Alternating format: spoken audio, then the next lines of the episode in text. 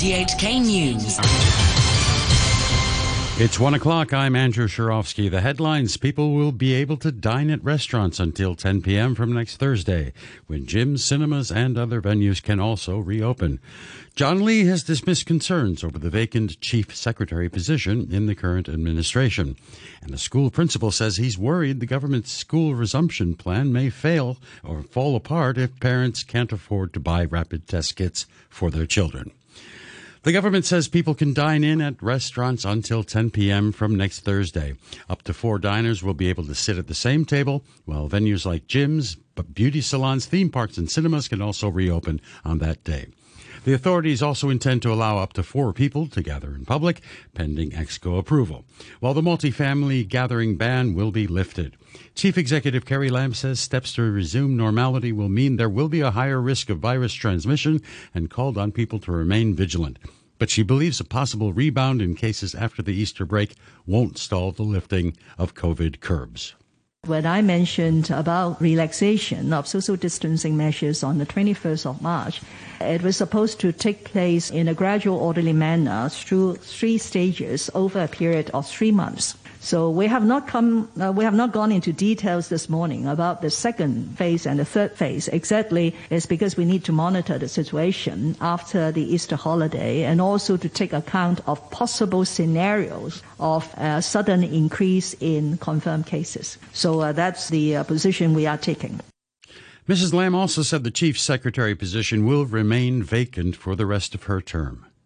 I've just received notice that because this government has less than three more months before its end, the central authorities will not appoint another CS4A during the period uh, because uh, uh, the central authorities has considered the acting proposals. So having consulted the central authorities, I'm not prepared to make any acting arrangement. In other words, from now to the 30th of June this year, the CS4A position of Hong Kong SAR government will continue to be vacant.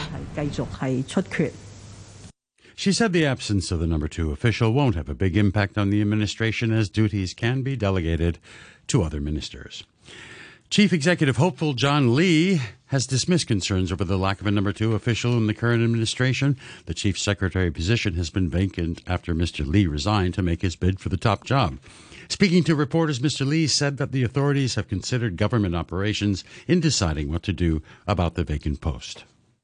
Uh, appointment or otherwise uh, of the chief secretary uh, is a decision made uh, by the central peoples of uh, government together with uh, the, the current government. And I'm sure that through arrangements made by the current government, the e- effective discharge of functions by the government will be maintained. Meanwhile, Mr. Lee has stated that the legal system has been polluted by politics. He made the remark during an online forum with election committee members from the legal and accounting sector. The CE contender cited recent resignations by UK judges from the Court of Final Appeal as he explained his view afterwards. We have seen there is a trend that some countries try to pursue their political aims and somehow put pressure uh, on people who have an important role in the administration of justice. Hong Kong will do everything we can to protect the rule of law. And I will also appeal to the international community to also play their part so that administration of justice, which is the most important cornerstones of world activities, should not be in any way affected. Lawmaker and secondary school principal Tang Fei has warned that the government's plan to resume face to face classes after the Easter holiday could fall apart if students can't meet testing requirements to enter schools. Mr. Tang is worried some parents may demand that their children attend online classes if they can't acquire rapid test kits for them. Speaking on an RTHK program, Mr. Tang said although the government will provide some 10 million test kits to underprivileged pupils, that number will only be enough in the short run.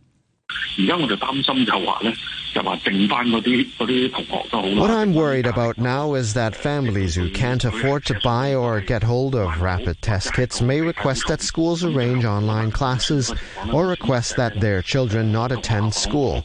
If such a trend arises, the so called resumption of face to face classes would fall apart. You can't really say parents have no right to demand online classes if their children cannot meet the condition of attending classes physically. Mr. Tang also called on the government to issue clear guidelines to schools for students who turn up without test results. Security Secretary Chris Tang says the COVID pandemic has derailed the government's plan to introduce national security legislation under Article 23 of the Basic Law. He told lawmakers in a virtual meeting that officials originally planned to begin consultation next month, but it's now been postponed to June at the earliest.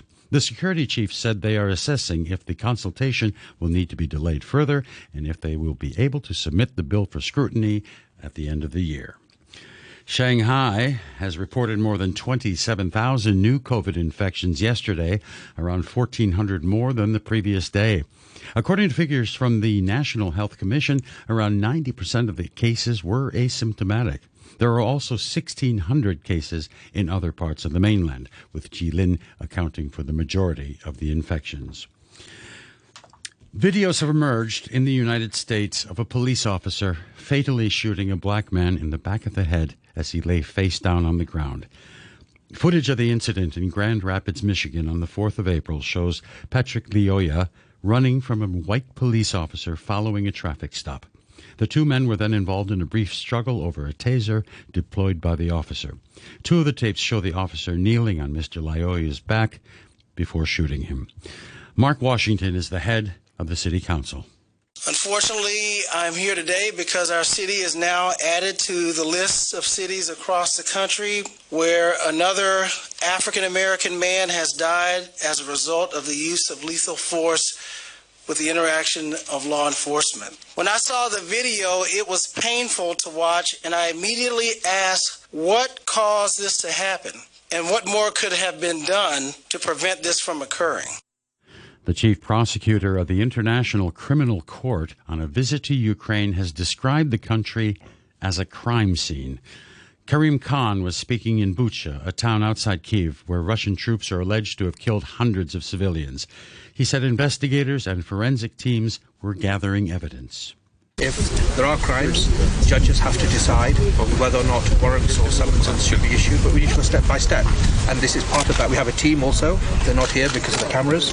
Forensic scientists, uh, forensic anthropologists, analysts, investigators, and lawyers, so that we can really make sure we separate truth from fiction and go forward to insist on the right of every individual, every child, every woman, and every man to have their lives protected and not wantonly targeted.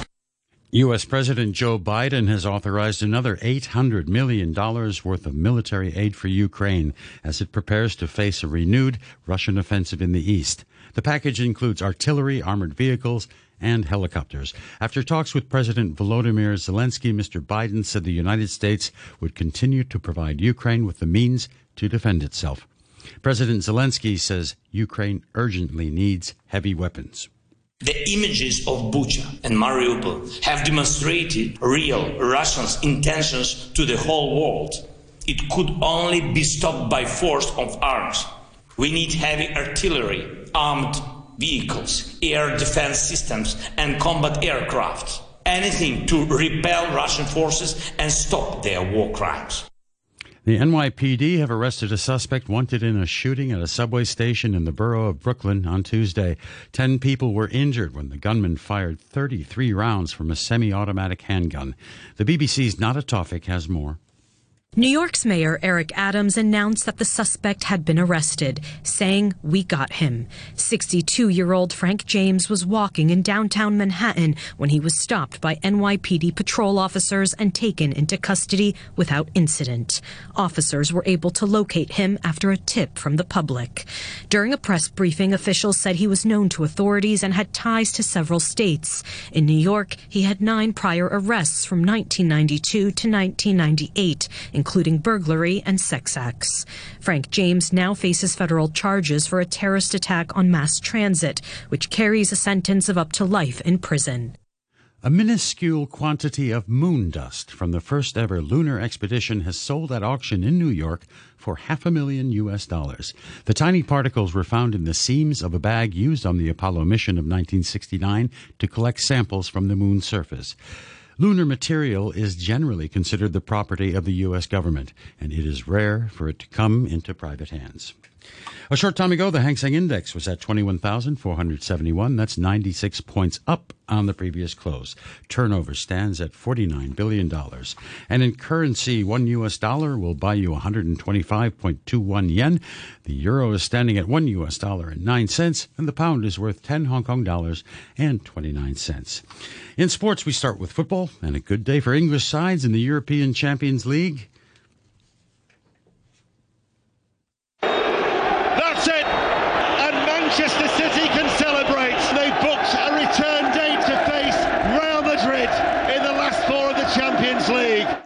The semi-final lineup is complete after aggregate wins for Manchester City and Liverpool. The second leg between City and Atletico Madrid ended nil-nil in Spain. City progressed 1-0 on aggregate.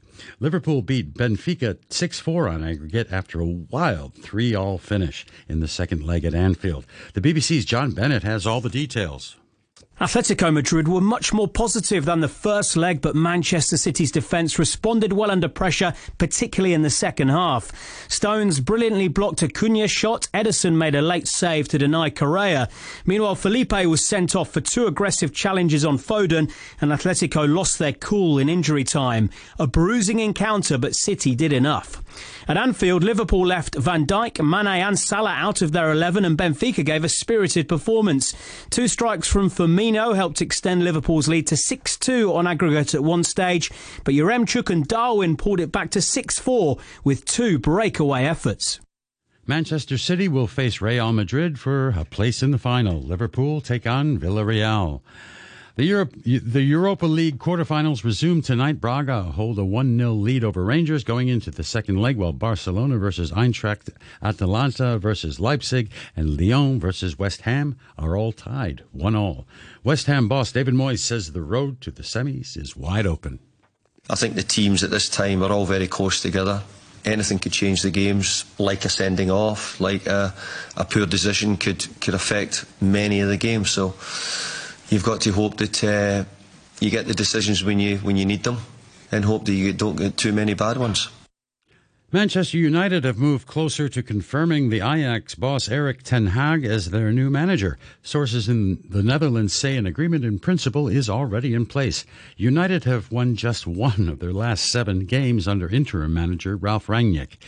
BBC Radio Manchester's Mike Minay says ten Hag could be a good fit for United.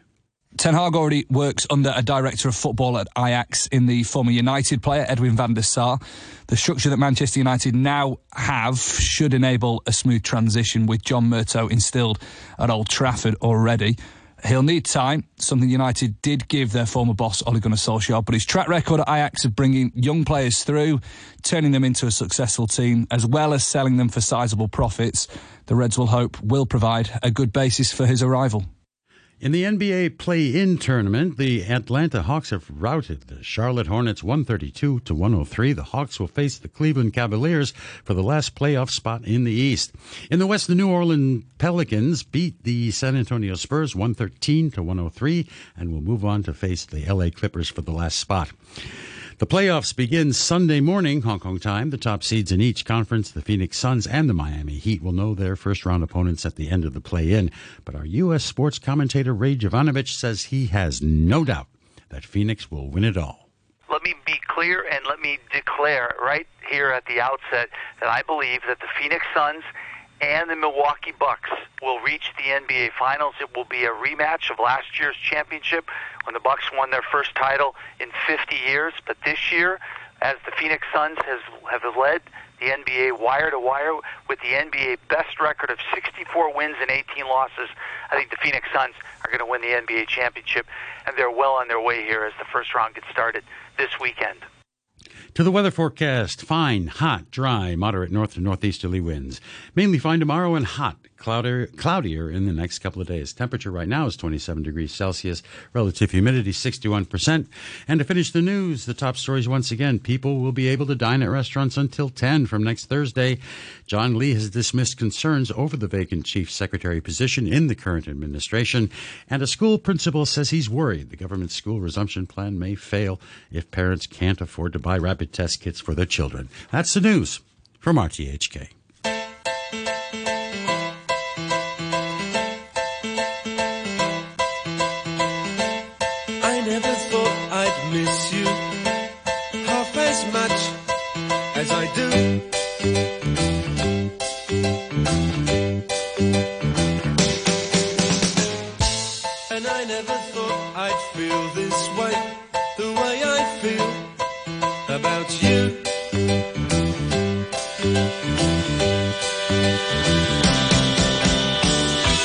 Soon as I wake up, every night, every day,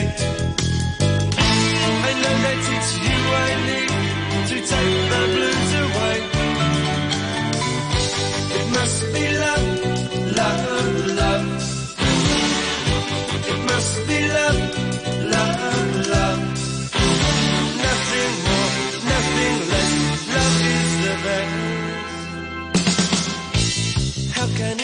that we can say so much without words.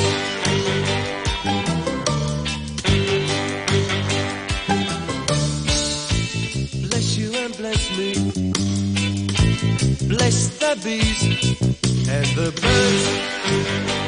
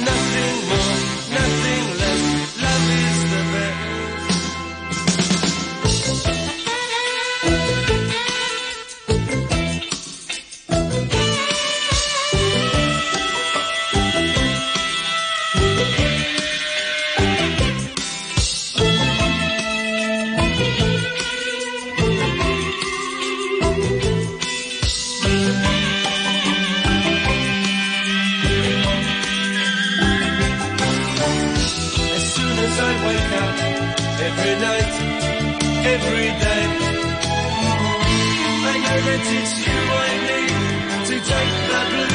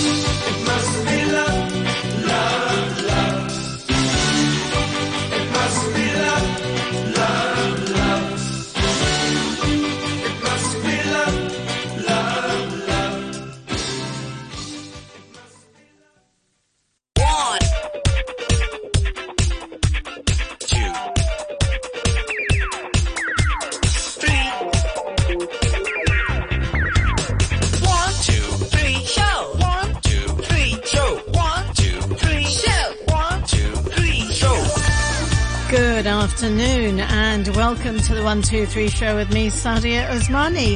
Hope you're looking forward to Good Friday holiday tomorrow and the next day and the next day. So it's a good long stretch for you. On the show today after 2 p.m., Chinwag. This week, Christy Lai joins me again, and today she talks to me about the fasting month of Ramadan. And we look about some of those general misconceptions that people may have about the actual month itself and fasting. So we'll be talking about that just after 2 p.m. and after 2.30, Andrew Dembina is artsing around again with the latest news from the global and and local art scene. Check out his pics if there are going to be any on my Facebook page. That's Sadia Osmani on RTHK Radio 3.